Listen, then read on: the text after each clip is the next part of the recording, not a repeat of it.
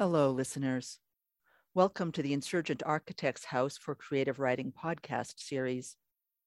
My name is Larissa Lai, and I direct the Tea House Project as part of a Canada Research Chair in Creative Writing, which I hold here at the University of Calgary. I'm Hong Kong Chinese by way of Kumeyaay, Beothuk, and Coast Salish territories. I currently live on Treaty 7 land, where Tea House also makes its home. Tea House specifically acknowledges the Blackfoot Confederacy, comprising the Siksika, Piikani, and Kainai First Nations, as well as the Tsuut'ina First Nation and the Stoney Nakoda, comprising the Chiniki, Bearspaw, and Wesley First Nations. We acknowledge also the Métis Nation of Alberta, Region 3. Podcasts are produced and edited by graduate students from the English department here at the University of Calgary. You're just about to meet one of them.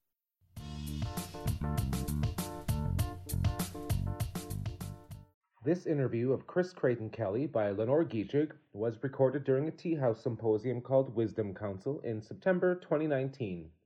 Wisdom Council recognized the imperfect knowledge transmission methods of the colonial system and particularly the ways it has tended to fragment non Western knowledges and privilege the textual over the oral.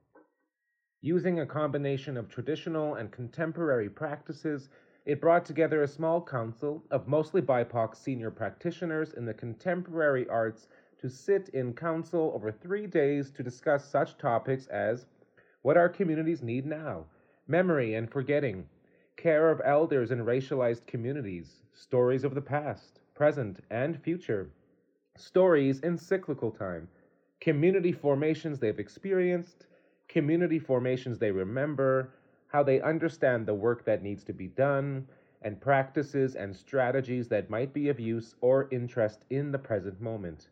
This interview was recorded as part of the gathering's work. Lenore Keeshig is a citizen of the Saugeen Ojibwe Nation on the Saugeen Bruce Peninsula and resides in the home of the Chippewas of the Nawash Unceded First Nation. Lenore is a storyteller, poet, award winning author, a naturalist, a mother, grandmother, and great grandmother. Her long awaited first collection of poetry, Running on the March Wind, was published in 2015. Currently, she works delivering programs that teach about the natural and the cultural history of the peninsula and the Great Lakes and helps area visitors to better understand their connections to the land and to the water. Chris Creighton Kelly is an interdisciplinary artist, a writer, and a cultural critic who was born in the UK of South Asian slash British heritage. His artworks have been presented across Canada and in India, Europe, and the United States of America. Chris is presently interested in questions of absence in the art discourses of the Western world. Whose worldview is unquestioned? Who has power? Who does not? Chris also works as a consultant to many of Canada's art organizations, institutions, and agencies. He is currently co director of Primary Colors. Find here in this wonderful discussion themes of equity and diversity within Canadian lit from the 1980s until now, a discussion of the term settler and colonizer, a beautiful rumination on, quote, the agendas of grievance, topics of censorship, freedom of speech, cultural appropriation, a cross cultural discussion between tricksters of indigenous, South Asian, and a bit on Scandinavian descent, a discussion of home and homeland, land, language, culture, and art, and the genealogy of these four relations, a beautiful discussion on work of the head versus work of the cardiac, a riveting discussion on political correctness and alliance work, and a delving into the roots of political correctness coming from the Chinese Revolution and how that may change now in the contemporary age with such things as cancel culture, and finally, a wonderful ending topic on the importance of remembering.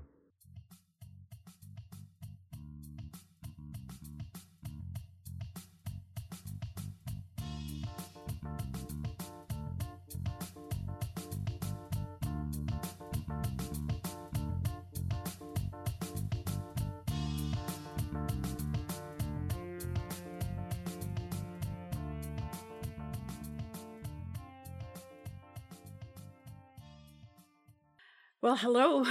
Hello. hello, Chris. How are you? Oh, I'm fine, really. Yeah. Uh, that's that's good. Uh, this is our first time meeting, right, it is.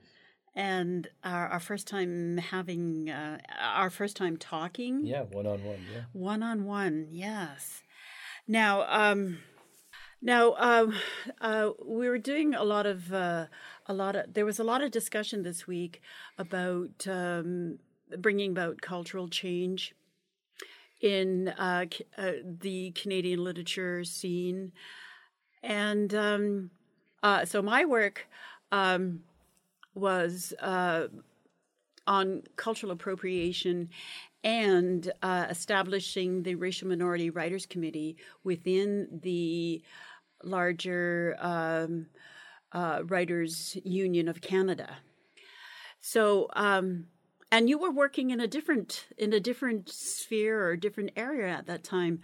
Could you tell me about that time? Sure. So we're talking the late 80s and the early 90s. is that right? Correct. Yeah. Well, um, like many people in the arts, I was doing many things. I had my own artistic practice. I was living on the West Coast in Vancouver. I was organizing in communities around some of the same kinds of issues that you're talking about. I was part of a group of um, mostly South Asian artists and Indigenous artists called Local Color, although there were people from other backgrounds as well. But one of the things I did, and I think it's the, the sense of your question, uh, is I went to work at the Canada Council during that period. And when I went to work there, um, I worked in the explorations section of the council, which was probably, not probably, it was the most open section, uh, say, to Indigenous art practices, uh, practices of artists of color. And we used to jokingly call it the garbage can of uh, the council because everything that came to the council would be uh, pushed into the sections, and most of the sections, not not most, all of them, were run by white people who didn't understand a lot of this. So it's like, if you don't understand something, just send it to exploration. Oh my gosh. Because we had the most open criteria, and we could bend rules, and we were about that. And plus, we were regionally based. So and you probably had more open minds. I think we probably did. It's difficult to know that for sure, but I think we did. And we had a section head who had an open mind and who herself had come out of the multiculturalism bureaucracy of, of Canada and then worked at, at the Canada Council. Mm-hmm. In any case, I don't totally like talking about this because I often feel that it's kind of centering myself in, a, in an incomplete kind of way. But the work was about going in there and working for explorations, and then, along with some of my um, white colleagues, identifying just how white the Canada Council was. 225 employees. I was the only one who was not white. Um, and actually, I, there's a great story that uh, I can tell you that when the committees that I set up, Indigenous Committee, Native Committee was called at the time, and the, um, called the Multicultural, the Racial Equity Committee, would arrive at the Canada Council to the reception, they'd be sent to the UNESCO floor, because after all, why would people who look like this, black people, indigenous people, that have anything to do with the arts? They wouldn't go to the Canada mm. Council. My so goodness. they'd send them to the UNESCO floor. And then they'd have to be kind of rescued. There, you guys, this is not where you go. Come back down to the. So it was the beginnings of the council trying to understand that art practices were not just Western European. Number one, there were people on this territory for millennia who actually made art and actually needed to be taken seriously in their practices. And then there were people who had come from other continents in the world other than Europe, and they were also practicing artists. Um, and so that was my job to begin that process. And because of the work I did, but also because of the work that had been previously done in so many communities, and all of the people who worked at the council after me, the council has slowly changed over the years. I know in one of our earlier uh, talks, you you mentioned uh, an incident where you had uh, invited a, a number of uh, Aboriginal um, Native artists. Could you? Tell, Could you- retell the story. could you retell record? that? Sure, Yes. Sure. Um, well, it was a it was a, a memorable moment and a historic moment. Um, the council had started by saying, "We'll have a multiculturalism committee at the council. That's how we'll deal with the question. I hate framing it this way, but I'm just trying to be shorthand. The questions of difference and different practices in the arts. Um, and to which I and I to which I responded, "This is not going to work. We already have an internal committee like that, and you cannot have a bunch of white people on a committee inside, no matter how well-meaning they are, and even no matter how knowledgeable they are, somehow uh, examine what Indigenous artists do and what that you, you've got to reach out into communities." So I argued for a, for a, uh, co- um, a committee, and I was told, "Okay, set up a multiculturalism committee. Pick people from." The, I said, "That's not going to work either." Um, and every indigenous artist that I knew said, "You you can't. Sorry, but if that's the committee, I'm not going to join because I don't want to be lumped in in multiculturalism. You need to set up. Uh, the word indigenous was not used that frequently in those days. Set up a native arts committee. So finally, I pushed and pushed and pushed, and finally that's what happened. So we had a native arts committee uh, with five members, and then we had another committee, which also ultimately got named the uh, advisory committee for racial. Uh, equity or, or equality, I think it was, Richard pointed out, in the arts. It's uh, called um, REAC now, is the short form for it. Anyway, and then there was a day where there was a desire for the committees to talk to the board, which is a tricky business because boards are where the power is, as you know. Um, but we insisted, and, and the director was kind of cool with it, although she was worried a little bit and the chairperson of the board, whose name was Allan Gotlieb, who had been previously the ambassador to the United States, he agreed to do it. So, anyway, the day comes. And the board is meeting at the Canada Council. I think they meet quarterly. And the two committees, uh, there was one member of the committee, Margo Kane, who I deliberately had put on both committees so she could be kind of a liaison between the two committees. But the first time the entire two committees had ever met. So you had in a room uh, I think there were nine people on the other committee, five, 14 plus me, 15, 16, 17 people, um, all who of whom were indigenous or of color, um, meeting for the first time. And that's, as you know, always a powerful moment when that happens, discussing issues that are in common and those that are not in common. And people were burning sweet grass and incense, and this kind of powerful energy was in a, in the space, which is essentially a, a white arts kind of space. And I think that unnerved some people, and people were coming down the hallway between our meeting and the board meeting going, What's going on in here? What are all these smells? Are you going to set off the sprinklers? You know, I'm oh, sure. I know. I'm yes. sure you've been there before. And for, for reasons, I guess, that were about pride and identity and making statements, people, and because they were meeting the board, people had chose to dress up a little bit. So that mm-hmm. was also kind of like, you know, why are you wearing these clothes and, and so on and so forth. Anyway, the moment comes and it's clear that it's going to be uh, historic because the board, I suspect there were people on the board never spoken to an Indigenous person in their entire lives. Um, and then there were people on the committees who perhaps had never been in the power structure in that way. So this was a kind of an interesting meeting. So this is the part of the story I think you want me to get to. So the idea was that um, the members of the two committees would introduce themselves and say a few words, like typically happens, and then the board members would do the same. So, and we would have lunch, and somehow through this mingling, the council would change. But it was a good thing to do, and in education going on both ways. So, my job was to introduce people and then invite them to say a few words, and I had talked to everybody ahead of time about roughly how we would do it. The first person I chose to introduce was the senior member of the Indigenous Committee, who happened to be Alanis Obomsawin, who's one of the most powerful people I've ever met in my whole life in so many ways. So I said, Alanis, and pointed towards her.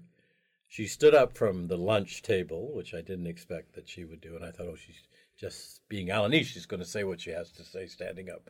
But she didn't do that. She stood up, she pushed her chair back under the table. It was clear that she was going to take all the time and space that she wanted to. And she ba- began to sing in the language of her people, which I think is uh, Wabanaki. I think that's the language that she speaks. And she did it powerfully, and I can't remember whether she had a drum or not. I think not. I think she just sang.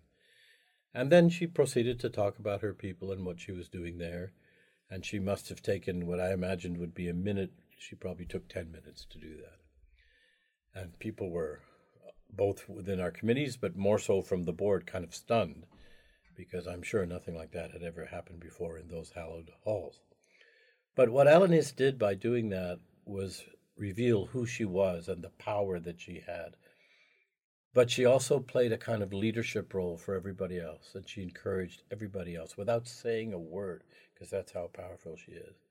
And the next person to speak was Tom Hill, who then proceeded to get up from his seat, push his chair Oh. under the table, and speak in his language, and so like that. Then there was Margo Kane, and we went through the whole Indigenous uh, committee, Carol Geddes and Alootook Ipellie, um, and then the Committee of Racial uh, Equality.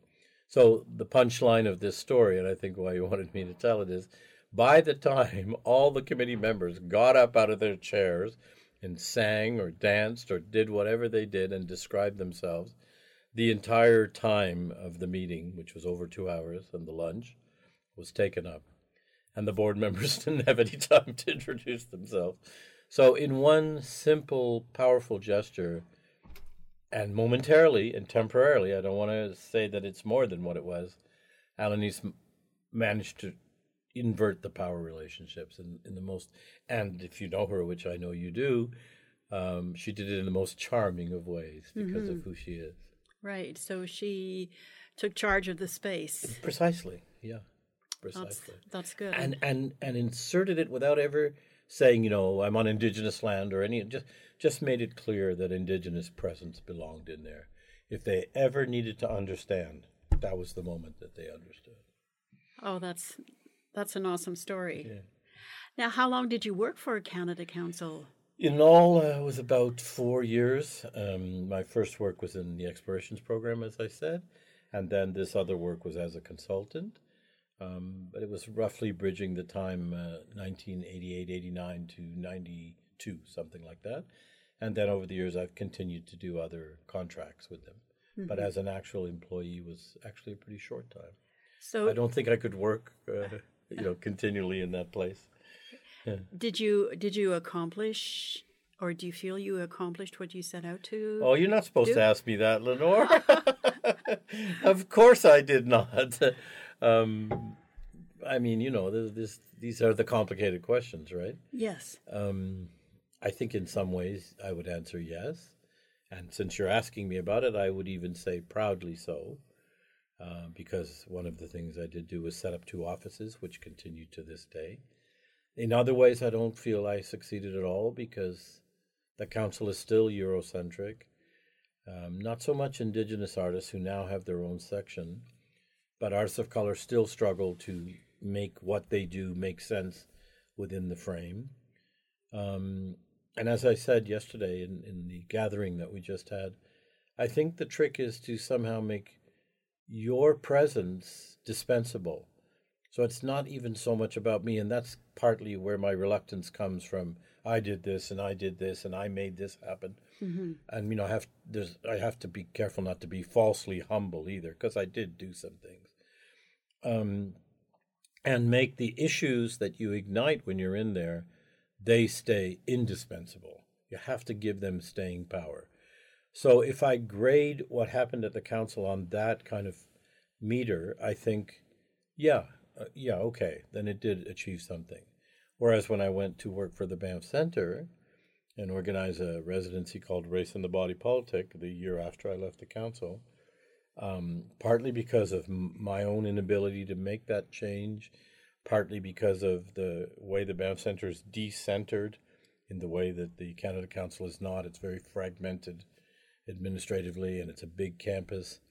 Um, and even though there was a presence of Indigenous artists and artists of color, again, like at the council, in a residency for eight weeks, um, it didn't have the same kind of impact. I wasn't able to instill the organization with the values that I was trying to do. Having said that, um, that work did lead in, indirectly to the foundations for the Aboriginal Arts Program. Uh, there have been some changes at the Banff Center, but it's not it's not at the center or the core of the Banff Center's mission. And that's what's missing. That, that therefore I would grade that it, I didn't succeed. I see. Okay. So I, I'm curious about you. You talked about um, Asian um, artists and artists of color Right. uh, with the Canada Council and how that one didn't quite work the way uh, it did for the for the native. the council, to its credit, and through the leadership of so many people that led up to it, and the various committees that have carried forward, and the various persons uh, like Louise Profeit-LeBlanc um, and others who have occupied the position of Indigenous Arts uh, coordinator, uh, manager, whatever it's called, uh, was able to create a section, CKS, caring, knowing, sharing, which is to the extent that a unit can be self determining, and I have to be careful in my words, to the extent that that can happen in an institution, it's happening. So there's kind of an Indigenous Arts Council within the Canada Council, run by Steve Loft, uh, in which all of the persons who work there are Indigenous, all of the people who sit on the juries are Indigenous, and the evaluations that are being made of the work that Indigenous, are, you have to be Indigenous to apply to the section, um, are being made by other Indigenous people. That doesn't mean it's trouble free. That doesn't mean there aren't issues still to fight about. But I think at least Indigenous artists can feel that, however, you know, whether they get a grant or not, it's being, it's being evaluated in a much more uh, holistic kind of way than it was 30 years ago, where it would appear at a jury and no one would have a clue. Okay. That's Be- that, beating. What, what's that doing here? What, why is that? You know? yeah. Okay, but I'm still interested Sure. in in the uh, Asian and Asian artists and artists of color. Well, I, I think, and I have to be very careful what I say right now. It's not, not because I'm afraid of insulting anyone, but because it's always dangerous to speak in generalities. I think there are many artists of color in this country, maybe even the majority of them, who are quite fine with Indigenous people finally getting a small percentage of what is their, well, it's, I don't even know what the right word is. It's more than right, it's their inherent right because of who they are and, and because of you know, the, of course their art practices need to be supported. And, you know, the budget for Aboriginal arts was tripled. I'd be just fine if it was quadrupled or eight times as much. So I don't think every, you know, that's why I'm nervous to say this is what artists of color think. But I do know, and when I move in communities, that sometimes there's a sense of um, not really jealousy, but a sense of like, oh, well, you dealt with Indigenous people. Now they have their own section and we're still begging for crumbs. Mm-hmm. So deal with us more properly. And I don't know, there's an equity office at the council, but it's kind of been diminished and weakened. And when I talk to people at the council, um, oftentimes they will give me rhetoric about, well, yeah, the Indigenous office is really important and CKS is really important, but we deal with cultural diversity throughout our institution now. So the kind of party line is that that work is done. And so, the, you know, do we even really need an equity office? And don't worry, you'll get a fair shake if you apply to the general programs. So, when I say that, I say it with lots and lots of caveats. And I don't speak, obviously, I don't speak for every artist of color in this country, some of whom are probably indifferent to Indigenous artists, others whom work with Indigenous artists and support them getting the meager resources that they do, and then another minority kind of going, "Hey, what about us?" you What know? about us? Yeah. and especially since the TRC and reconciliation and the broader place that Indigenous issues now represent in our country, however you or I might feel about that, and how we might even differ how we feel about it, the preferred other of the Canadian state is clearly now Indigenous people, and from my perspective, that's exactly how it should be. It's exactly how it should be. So if the rest of us have grievances, we'll wait, or I'll wait anyway. I You will. Speak yeah, absolutely, I will. yeah. Well, you know, I'm I'm personally I'm concerned about those grievances because I would like to see more equity uh, for Asian writers and writers of color. Because uh, I think what you're describing to me is uh, is uh, a place where it's divided half and half, mainstream and uh, and indigenous. Well, th- these are very complex questions, Lenore. I, I can't, I'm sorry, but I can't give you simple answers to it. I'm not a supporter of this term settler because I think it simplifies and dumbs down the conversation rather than complexifies it. And I appreciate you saying that. I very much appreciate you saying that. But one of the problems of Canada, which is a problem throughout the world, but since we live in the territory called Canada, is we have so many agendas of grievance that have not properly been dealt with over centuries now. And so many of them are speaking louder and louder um, that it's so complex to figure out how to deal with all of them at the same time. And it's nice and, and it's a welcoming to hear you say that you care about artists of color, as I do about Indigenous artists. Um, and it doesn't have to be. I also think something you just said was really important. Um, it doesn't have to be this or this. Let's try to fix everything all together. Let's try to address all of these. But if it does come down to, and it does in some circumstances, who's going to get dealt with next? Who, you know, number 42, it should be, in my view, it should be Indigenous artists. So that doesn't mean that artists of color shouldn't be dealt with, black artists shouldn't be dealt with. It doesn't mean that uh, folks who are part of the mad arts movement shouldn't be dealt with. In fact, in fact, they're part of equity now. It doesn't mean that people who are francophone should. It, it's it's a difficult, complex question, and most politicians have no idea how to deal with it, and bureaucrats have absolutely no idea how to deal with it. But we need to get straight, clear, right relations with Indigenous people, those of us who are not Indigenous. So I don't mind prioritizing that. I really don't. I think it's right. I think it's just and and I think it's long time should have happened. Mm. Well, thank you, thank you very much for saying that. Now, what I'd like to know is um, I'd like to know a little more about your own personal uh, work, your your art. Mm. Well, that's kind of you. Can you can that. you share some of that with me? well, um, sure, I can. Um, it's gotten a little derailed in the last few years my practice uh, prior to that. Before uh, number one, before I became a father, um, which took a lot of my energy, like which happens to many many women when they become uh, mothers, um, and their practice not always, but often goes sideways, or it doesn't disappear, but it it's you know they're working the double shift and they're uh, they're doing their work on the kitchen table.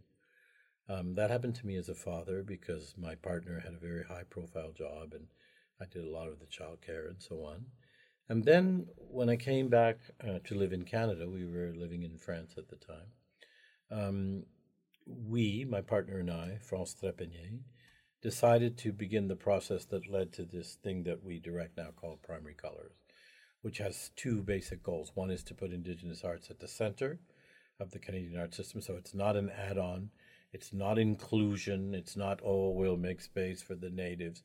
It's at the center. That's what we need to understand. It totally transforms. And then the secondary goal, it's not equally important, it's a secondary goal, is to ensure that uh, the art practices of people from other continents, as I said earlier, are also recognized as important to the Canadian, the definition of who is a Canadian and what is Canada. Uh, so my own practice has gotten sidelined a bit, is my roundabout way of answering your question, uh, because of this work. It's a, it's a lot of work, um, and we've created we've created Primary Colors as a forum for the network of artists that we work from coast to coast to coast uh, to uh, fight for these issues, get beyond the access and inclusion paradigms, but also the other work that's in some ways much more exciting and interesting, and it is more like artistic work to unearth the stories, to talk about historically, well, what were these indigenous people doing here before contact? What are their stories and traditions and protocols that and, and what is the customary work that influences contemporary what can we dig into that a little bit and where did that intersect with the first immigrants of color that came here and so you know fred mentioned the other day his grandfather spoke chinook and there's yes. lots of stories like that across the land in eastern Canada, in British Columbia, where I live, of these kind of intersections. And they go on until this day, so that we don't have to center everything, neither Indigenous folks nor folks of color who are artists, center everything on whiteness. And so you've got a binary, which is the European art system, and then our system, whoever our is. We can have conversations in this country that I believe are much more interesting without centering that. Okay. Mm-hmm. So my work is like that. And I, as for the actual work I do as an artist, it's usually uh, performance related, um, and I try to bring out these uh, these issues in the work that I do. And the performances uh, they vary, but they they borrow from European traditions, but also what I've learned uh, as being a South Asian person, sometimes stealing a little bit from indigenous people borrowing without trying to appropriate, but working lots of times working with indigenous people in the performance so that I can be be influenced by indigeneity by collaborating with indigenous people. Um, and I am going to do probably one more major performance before I kind of officially retire as an artist. That's coming up in uh, 2021. Uh huh. Are you really going to retire? well, I don't know. I know retire retire from doing massive performances that require lots of work and lots of money and lots of resources. I haven't applied for a Canada Council grant in a long, long time uh, because I had a successful artistic career and also because I felt it was important to let other folks into the system. But now I'm going to apply at my advanced stage. I'm going to apply one more time. Okay. Um, now, let me see. So you just one, one thing I want to say, Laura, just before we leave that, because you asked me about that period in my life, and it's important to put it on the record that, in addition to the people who I brought into the institution to help guide the work and to center me and to, you know, make make sure I was touching the ground as I was, you know, working within the Canada Council. Um, in addition to those people that came on my committees or like Lillian Allen, for example, that I would go and speak to and who gave me so much kindness and mentorship and guidance. There were people like you. And I want to just take a moment to say that, who I never met until a few days ago, but who I knew was out there, that people kept telling me you need to meet Lenore, um, and who, when I went back to Vancouver one time after being in Ottawa for six months, just to get a little rest from all the craziness of it, and one morning I turned on in the middle of this um, chaotic and vitriolic kind of pushback against the recommendations, because one of the recommendations had said that we recommend the council investigate the issues of cultural appropriation, um, and in certain cases, um, ask for permission. You can't just go tromping through other traditions like it's a smorgasbord. Oh, that's a nice design. I think I'll put that in my work. It was very mild, by the way, contemporary Indigenous artists talk about cultural, but it's just a gentle reminder that you sometimes ask for permission. This was perceived by the entire whites community, or most of the white community of Kanata, arts community, of censorship. And that debate still goes on, oh, as you know, to this day. Definitely. Robert Lepage was just implicated in one last year with the Canada piece. And so it was, you know, really emotionally tough because I was kind of at the center of all this. It sent the council powers that be into a whir because they didn't know how to defend this. And are you sure you need to say this, Chris? Can't we take it out? And wouldn't it be better if we just wouldn't be controversial? Anyway, so there I am in Vancouver. I turn on the radio, the Peter Gzowski show. I forget what it's called, Morningside. Morningside. Morningside. Yes. And there's this woman that everyone had been telling me about, named uh, Lenore Keeshig, and there she is in a tough situation. Maybe you should talk about that for a minute or two. I know it's my interview, but I'd love to hear what that felt like from your side. Defending the the right of indigenous people to have their images. That's right. Um, it was a tough situation. I can't remember how many people were there, but uh, I was the only one speaking right. up That's against right. cultural appropriation and trying to tell people that it was not a censoring of um, of imagination. So holy moly, what a situation uh, situation to be in. Um, um, th- there was one um, woman writer there who Heather Robertson, I think. Right. She said, "Well, why don't you write about me?" I wasn't interested in writing about uh, A what strange way of uh, uh, uh, a, a white Canadian woman. I'm I was interested in in um, writing about the experiences of our people and our emotion, how how we deal with these things. And I was writing to give them voice, and I was writing for. I mean, what I mean by that is, I was my audience is my people, Mhm. and to give them voice. Uh, and the fact that other people from other cultures could um, could appreciate uh, my work was uh, I considered a bonus. One thing that I, uh, one question I did not get to uh, answer uh, during that interview um, was a was a comment from uh, Rudy Wiebe, who had uh, done I think Almighty Voice or something something like that. Um, and as much as I appreciated uh, his advocacy for for Native people, he asked me, uh, or he he he said something to the effect that um, perhaps it is that uh, Native people can't write,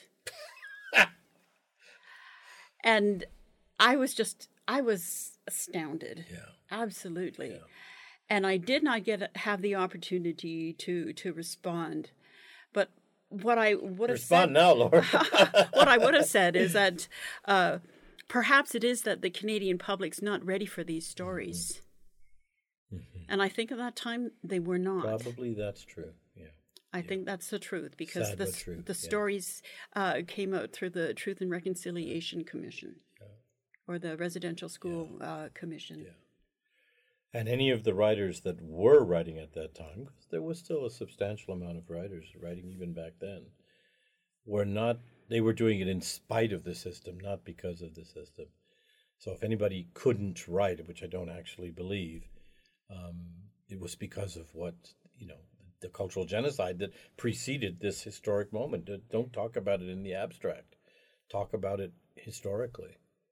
But I think um, the many, many amazing indigenous writers that are writing today have proved Rudy completely wrong. Oh, completely wrong. It's That- one of the most exciting places in the the literature of this uh, country, this territory, is indigenous writers. that that is true. Um, you know, uh, I don't I don't want to be talking about myself because I'm to it's be okay. talking about we're you. conversing. Let's say Okay. we're conversing. We'll converse. Okay. Now, um, when when I went to university, this was in uh, the late seventies, seventy seven. I went there to uh, do creative writing, and it was so difficult to find any writing Sure. by Aboriginal peoples in Canada. Yeah, I'm sure that's true. Yeah. Uh, it was really, really difficult. What I was able to find were anthologies Right. and uh, different Native people had uh, uh, usually one piece in the anthology, and it just blanketed all of uh, all uh, all of North America, or not North America, but all of Canada. At least Yeah. the tokens were there. Yeah. yeah. Um, and just prior to uh, standing up for uh, against cultural appropriation, uh, there were a group of us uh, writers: uh, Daniel David Moses, um, Tomson Highway, uh, Drew Hayden Taylor, myself, um, Edna King, I believe. Uh, we started a group called the Committee to Reestablish the Trickster. Uh-huh. I remember you talking about this. yeah. And the intent of that was to uh, foster and promote uh, more um, Aboriginal writing. And we used the trickster to do that. And uh, mind you, the committee lasted only about uh, about three years, but it, and I think that's because it accomplished the work Maybe. it was Yes, intended to yeah. do. Because after that, uh, writers uh, uh, uh, right across the country were starting had started to write about their own tricksters. Mm-hmm, So, uh, in that regard, I would like to ask about your tricksters. oh, that was a good one. You turned that one against me. Not against me, towards me. Well, I don't know. I mean, I come from a very mixed background, and I don't know. I mean, pa- part of my problem, unlike Indigenous people, um, is this question of home and homeland. Um, actually, my partner, France, who has a Mohawk and Quebecois and French ancestry, we do a performance together, which we've done many times around uh, the territory of North America, called Land Landed. Did I tell you about this in conversation? no. And it's it's it, I'm obliquely going to answer your question, but I will get to the point. But the point is around the question of how Indigenous people um, in in Turtle Island, their work, whether directly related or even indirectly related, arises from the land. The land, and by the land, I don't just mean the soil, but the indigenous definition of the land. You know, with the the, the cosmology, if you will, of everything the animals, the rocks, the sky, the water, all of it, Mm-hmm. the fish. Um, the land is related uh, to the peoples that settled on these lands. The other day, I was talking with two or three indigenous people, really kind of trying to dig into what it was like before contact. Because what do I know? I don't know anything. And the only way I'm going to know, it's not written down anywhere, is to listen to the stories. And then the relationship of people to the land, and then from people comes the language, and then from the language comes the culture, and out of that culture, like Lillian likes to say, is where art is. Well, I can't trace that kind of genealogy because I don't really have a land, you know. Mm-hmm. My parents were Anglo Indians who, although our family was in India for 300 years, uh, always had an ambiguous relationship to being there. Um, then I was, they left after partition because they felt that uh, things would get violent and ugly for Anglo Indians who were this kind of intermediary class between the British Raj and, and Indian people. Um, went to the UK, where I was born, actually, in the UK. My mom found the racism to be intolerable, and that's how we wound up in Canada. And so, taking it outside of me for a minute, I think that the land landed metaphor is about people who, indigenous people, just, let's just call them people. We even just remove the word indigenous because, as I know, in many indigenous languages, people refer to themselves as the people. The people that were on this territory before anybody else was here have that really like I, it's so wonderful. They have that even no matter how split they are from their culture they still have this wonderful connection to the land. And even people who live in urban settings they love to go back to the res or just go out on the territory and make that connection. But for immigrants who come here and i'm not talking about the settler class the white I, I think it was you that said the other day why do we settler when we why do we say settler when we mean colonist I profoundly agree with that. We used to have this great word, colonist. Somehow we don't use it anymore. Or colonizer. Or colonizers, if you want to go all the way. Um, and we've kind of whitewashed it a bit by calling them settlers. But anyway, that's a related, but not the point I'm trying to make. When we get here, there's this romanticizing of the land left behind. Sometimes almost like home becomes a mythic space and you cook the recipes and you speak the language and you tell stories of the land and the land you've left behind. And yet you have stepped onto another land, the new land, if you will, which I would say most immigrants, not all, most immigrants do not care to understand whose land they're stepping on. That's part of the work we do in primary colors is to make that that landed connection the consciousness. yeah to you know guess what? You benefit from you're not a settler maybe because i kind of object to calling Yes, immigrant settler yes. but you certainly benefit from settler colonial powers and how this territory is now structured. And so therefore it's much more complicated than just i don't have a problem with indigenous non-indigenous. That makes totally sense to me and i understand why indigenous people do that. But when you say uh, indigenous settler what tends to happen is settler equals white and people of color disappear. We we're made invisible by that binary. I don't like to think in binaries. I think binaries what gets us in trouble. It's a very Western way of thinking. So to go back to your question of what are my tricksters, um, well, I think I I borrow tricksters from South Asian mythologies, but I I'm also very influenced by Western art, and I place my work within that context. And I think I'm interested in, like I did in my little two bit performance the other day. I- Which was very, very trickster. Esque. I don't think of it that way, but thank you for saying Yes. that. I'll take that as a compliment. Um, I'm interested in the relationship. I don't like using the word trickster because I feel like I'm appropriating the the Oh, I don't think you're appropriating Okay. at all because I think I think uh, each world culture has oh, their absolutely, absolutely. they have their no tricksters. question about it. Whether it's like Monkey King or Yeah. or Peacock or Yeah. or uh, Renard the the the fox. Fox, yeah. No, you're completely right. Rascally rabbit. You're completely right. It's a combination of those tricksters, which I could talk more at length about, and and at the same time, kind of um, the mystery, if you will, or the spirituality almost. I'm always nervous with that word too, so I'll leave it at mystery. Uh, the, the relationship between the trickster and the mystery of art production, which is not always didactic. so people can learn. Uh, France likes to say sometimes that the work she does in her art practice is not work of the head, it's cardiac. And I can't quite say it as elegantly as that, but that's kind of what I'm trying to say in mm-hmm. my words. The combination between being a joker, um, being a trickster, if you let me get away with it, um, being the two faced, you know, playing, uh, remember in Tomson's uh, piece, uh, can't remember the name, but now the Rez Sisters, where the trickster's jumping around. Um, and at the same time, being very reverent and uh, mysterious about art production so that it touches something inside of people that is not intellectual, that's embodied. It, it moves people in a way that once they're moved, they can't go back. I mean, good art will make you move because you can identify with the characters of the story or whatever. And great art will disturb you, it will take you right out of who you are.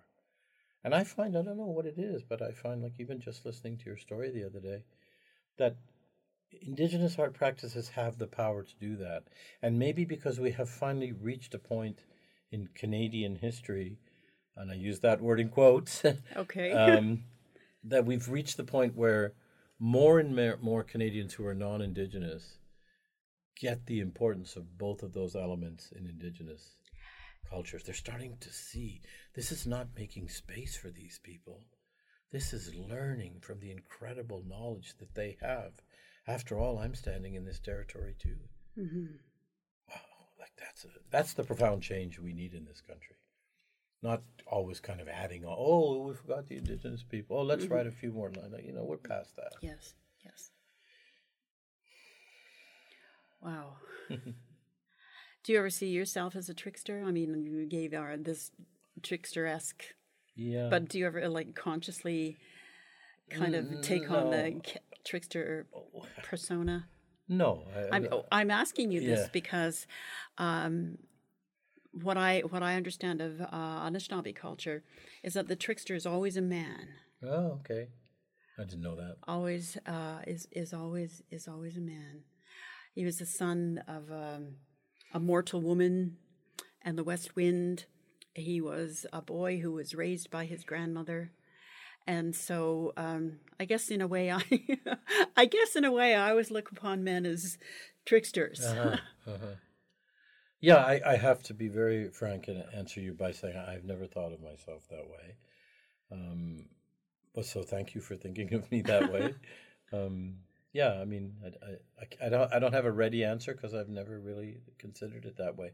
I know that I have this, you know, kind of uh, like you made reference to monkey kings and monkey gods, and this kind of uh, annoying characteristic in some ways and settling, but I try to do it through humor usually so that people can accept it and find it. And when I'm at my best, I'm also touching them. I mean, that performance is it is designed to make people laugh, and I wanted to poke at political correctness, mm-hmm. and I wanted to deliberately appropriate other people's images to basically have fun with it and mm-hmm. just make us laugh a bit because we're always so serious in the work that we do. But I have other pieces where it becomes more, I take that somewhere. That's actually excerpted from a piece that I do called The End of Art. It's one portion of The End of Art. But that's an interesting insight, and I thank you for that. And I'll, and I'll keep, I'll keep tabs on that and try to understand that, and maybe talk to other Indigenous people about it. But you know, at the same time, I mean, I don't want to be part of the the wannabe tribe. You know, you've, oh. heard of those people before. oh know? yes, yes, I have. I have. Now you used a term here that I hadn't heard okay. mentioned uh, in this um, symposium this week. Uh, it's um, political correctness. Okay. How do you feel about that term? I feel ambiguous about it because I'm quite politically correct myself, you know, and I I despise when people just dismiss the, the, the term politically correctness. I really despise it. It's a usage of the right wing to just, oh, this political correctness and people are snowflakes and, oh, don't tell me about indigenous people. It's a dismissive, it can be used as a dismissive term.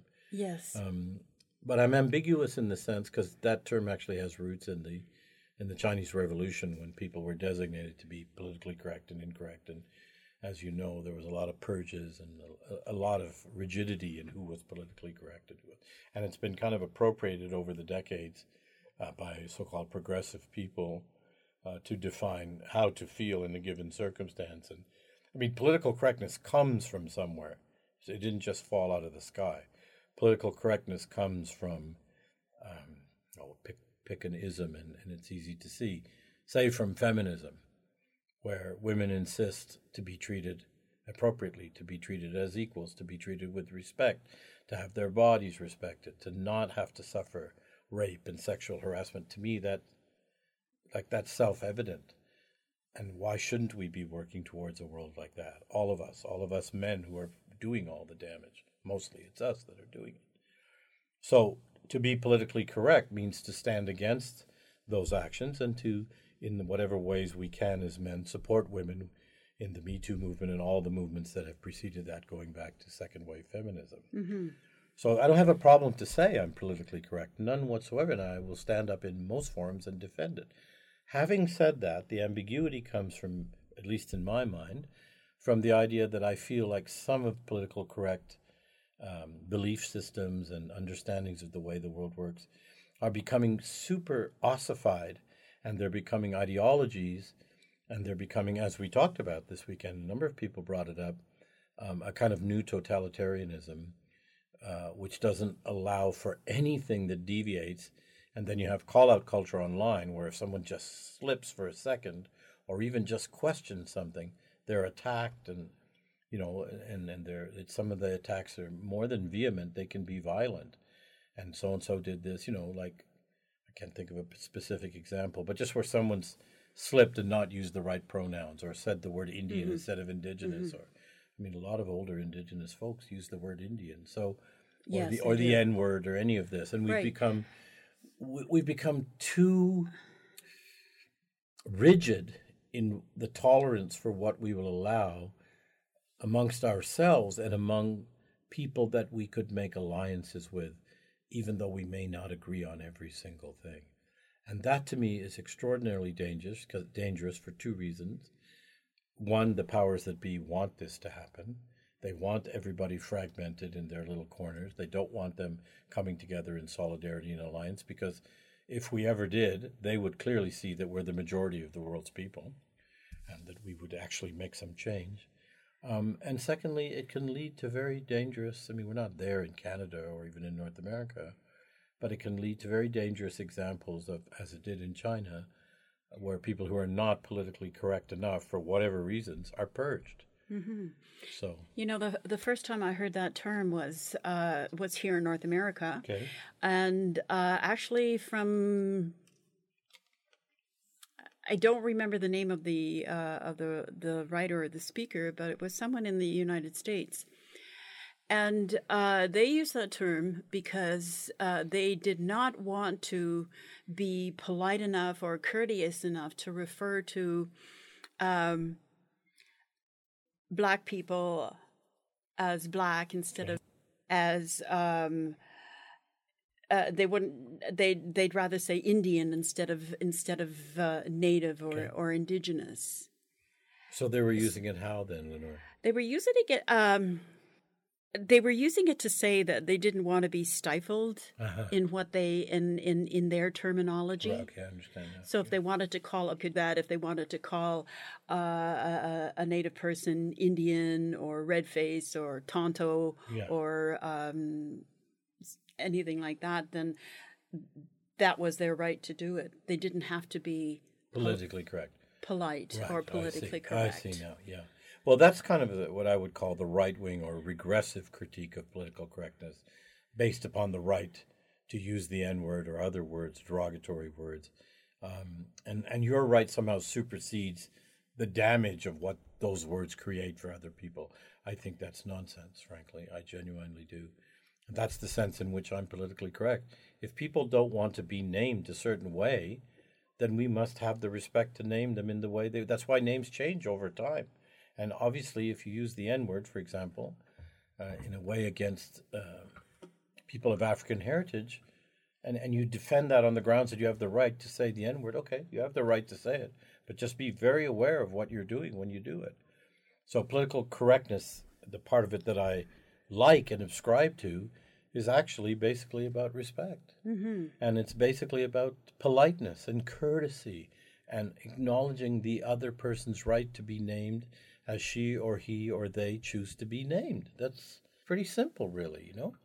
But when that naming turns into a very rigid ideology, it becomes a kind of fundamentalism. And fundamental fundamentalisms of every kind, including indigenous fundamentalisms, and I don't have a problem to say that, uh, are problematic for me because they don't allow uh, for movement, for dialectics, for controversies, for doubts that people might have um, to emerge. And I think there's a way to talk about those doubts and contradictions that I, a lot of it I have learned from Indigenous people that can be respectful. We don't always have to agree. But our disagreements do not need to be expressed in hate. Uh, yes, I agree with you. Uh, is there anything else you would like to you would like to address or tell me in regards to your art, your artwork, I, I your know. vision? Yeah, if all those things, I'd probably like to talk about vision because I think not that my vision is so important, really. What I think is important is that we develop a collective vision. And since I work in the arts, I tend to focus there, although obviously I understand it's related to other things and other systems of power that don't have anything directly to do with the arts. Um, but I'd like to begin to, and we do this in the work of primary colors, to try to imagine, because, you know, Lenore, there's a whole bunch of complex questions out there on the horizon just there that we never get to because we're always arguing about political correctness and race based rights and special indigenous rights and all this crap that is just so Mhm. boring to even rediscuss again, you know. Not to imply anything about what you've asked me, but and I'm not even just talking about this interview, but in general in the art world, you know. Yes. And why so many people who are not white say, look, you know what, I don't even want to talk to white people anymore. Uh-huh. I've heard many people say, "Oh, that's enough, that's enough, I'm tired of this. So I'm also tired of it, but it seems like we have to keep doing it. But what's important to me, the vision that's important to me, I'll try to say it this way, is if we were to imagine an arts funding system, by we I mean everyone who calls themselves an artist on the territory called Canada, not who is defined by other people. If you say you're an artist, you're in, which is basically the attitude of CKS. I remember Steve Loft once telling me because I were talking, I was talking about well, what are the new criteria going to be? You you have to figure out who's an artist. This is you know complicated in indigenous terms. He just looked at me and he said, "If you say you're an artist, you're an artist." that was the end of it, and that's how the section is working. Now that means you have to somehow rigorously put yourself in front of a jury and survive that. You don't automatically get a grant. But in terms of that first hurdle in all funding bodies um, of eligibility, that's what it's called. You you self identify. If you say you're an artist, you're it. I digress for a minute. What I was trying to say was, what does this territory Canada look like if all the people on it, specifically the Indigenous folks, but also everybody else, gets to practice their work and create their organizations that sustain their work in culturally relevant and specific ways? Stop forcing everything into the Eurocentric model just did a consult with an indigenous organization that's trying to indigenize their governance and their ways of working and so on. And big part of the problem is, well, where's your final report? And we need to see this. And th- these days have to end. They, they have to end. If we're going to get to a point of real engagement with one another, we have to recognize that there's a multiplicity of practices on this territory. And then we have to ask questions like, so then how does that work? hmm So it's changing how one sees. Yeah, what, what changing how well starting I always believe it's best to start with in, when we talk about art in communities and with practices. So if we look at the practices, this was the second part I'm getting tired I guess of the way I was trying to answer you is if we look at the practices and if there were no art system at all, it just never existed, and we sat down today you and I and all of our colleagues, what would that system look like? How would we design the Canada Council? or the, the galleries? How, how would we design them in such a way that they adequately and righteously paid attention to all of these practices. Multiculturalism can't do that. Reconciliation can't do that. The system as it currently is can't do that. So the question then becomes okay, we're all fighting for change and we want more equity and all these other buzzwords that we use. What does it actually look like? And that would be a really fantastic thing to imagine. Indigenous people that I work with are starting to imagine like a series of regional indigenous centers. Mm-hmm. And starting with maybe five and then building up to 20 or whatever, which would be run by indigenous people, mm-hmm. which would have only indigenous practices in them. They'd have rehearsal spaces and visual arts galleries. And we managed to do that for the European arts. We have quite the system. Yeah. Maybe we ought to do that for indigenous people. And then, and at, at the, so the creation, the administration, the collaboration is all like that. And then in the presentation part, that could be presented to all people who live on this territory. Mm-hmm. Wouldn't that be an amazing vision? That would be awesome. Yeah.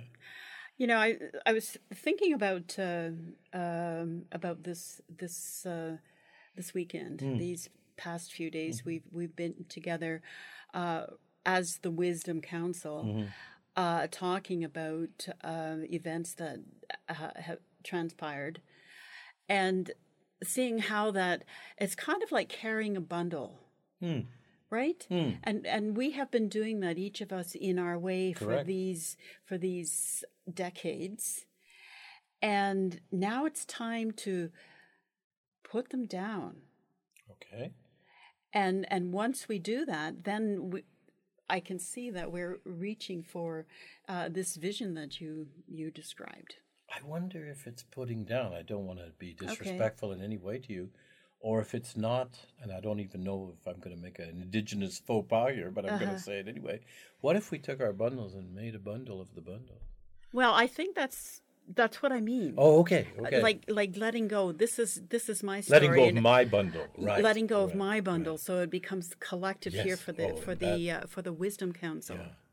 Well, that's what kind of what we're trying to do with primary colors too. We don't talk about wisdom councils, but we're trying to bring exactly what you're talking about.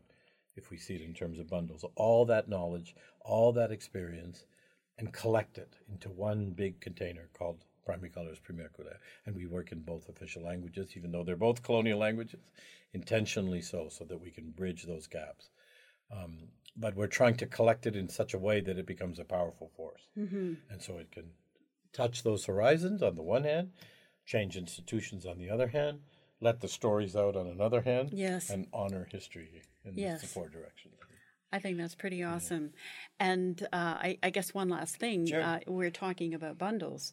Uh, and usually, when we talk about bundles, we refer to them as medicine bundles. Okay. So here we are um, at the behest of uh, Larissa. Larissa Lai. Yes. Uh, we've, we've brought our bundles together. Yeah, no kidding. Yeah. Yeah. And in a way, it reminds me of um, how my father described uh, oral tradition and, and how oral tradition works. Okay. Uh, so uh, with uh, with with the elders in the community, they don't write things down, but they they have good memories. Mm-hmm. Maybe not always good. Might forget little uh, yeah. little bits and pieces, but when when people get together, they come and they talk, and it's as if they're putting down a puzzle piece. Mm-hmm when they talk. This mm. is this is their offering. Mm. And then someone will look at that puzzle piece and say, "Oh, and here's my piece right. and and then they will add their story right. to it right. and then someone else oh i never thought of that and they'll come and they'll put that piece there and eventually you get to see you get to have a picture mm-hmm. of it mm-hmm. and uh, so that's the way of remembering and then of course there are the younger generation who are watching what's transpiring here and uh, so, some of that information and that knowledge is is uh, then for them to remember i hope you're right about that that's the part I feel a little unsure about. Because as much as I admire young people and the way they work and they rejuvenate and revitalize the work that we do, I find, and it's again, be careful of generalities, Chris, a lot of them are not interested in the history. Uh-huh. They don't want to know, and maybe some do, and that's great. Well, you know, one thing I learned about storytelling yeah. is that these stories are for certain ears only. Okay. And it doesn't mean that everybody has to hear the stories. Okay. Like, for example, I, and I can only tell you by telling stories. Uh, I was at a um, storytelling tour in um, Scandinavia, They're just signaling. and I and, and my last gig was in Te- at the University of Tampere. Took me three hours and by train to get from Finland to Tampere, and I arrived in the middle of a snowstorm. There were not very many people at the at the event where I was uh, to storytell, and I guess in a way, I as a an artist, I felt somewhat disappointed. However, um, going by the teachings of storytelling, I, I, I told the stories. I was to give my all when I tell the stories because that's, you know, and then the stories work their own magic. Two things came out of that. Okay. One was uh, that uh, the students who had who came to the my storytelling presentation were able to look upon the trickster character and identify their own trickster characters in their own folklore. And that was That's something you asked me my own and that's something why uh, that's uh, something that the, their instructor had been trying to elicit from them for years and was not able to do. Uh-huh. But there was another thing there that that uh, was my teaching. In the middle of this snowstorm, there was a man who drove 150 miles to come and hear my stories. Wow. And I thought, oh, this is what it means. Mother Nature um, protecting the integrity of the stories. She, she controls the quality of the stories. So now I know what it means that these stories are not for not for everybody, Right, but no, if you're meant to be there, you will be there. Yeah, I believe that. Yeah, I believe that. I do. Yeah. So But why are you telling this? Because we're ending now. I'm trying to. because we're I'm trying to understand what my because we're ending is now, here. and you were talking about young people. Oh, I see. Okay, and not yeah. uh not not listening Yeah. and and not everybody and i was responding saying that not everyone Yeah. needs to hear these stories It's not even so much that I believe they're not listening. It's more that they're not interested. uh-huh You know. and that's okay to me it's the same thing as listening yeah. Okay, because there enough. will be people there who will. Yeah, who will Yeah. Yeah. and then this is this gift is for them And that's good learning for me. Good learning for me. And not never to get it's the same thing what you just described of when you do a gig and not enough people show up. Because I've played to an audience of seventy and I've played to an audience of one. yes And which are the more valuable experiences? Yes, really, which, you know? right? Yeah, yeah. yeah Because then when uh, playing music to seventy thousand people, like they're not, I can't even see them. I don't even know who they are. yes The only reaction I can get is the rush, you know. uh-huh But an audience of ten is sometimes really amazing. it is Yeah. yeah Yeah. Well, thank you, Lenore. well thank you very Thank much you. chi miigwech and all the best Yeah, I hope we will encounter one another again. I have an idea of something, but I don't want to spring it right now. okay and we're finished now bye bye Bye bye. Thank you.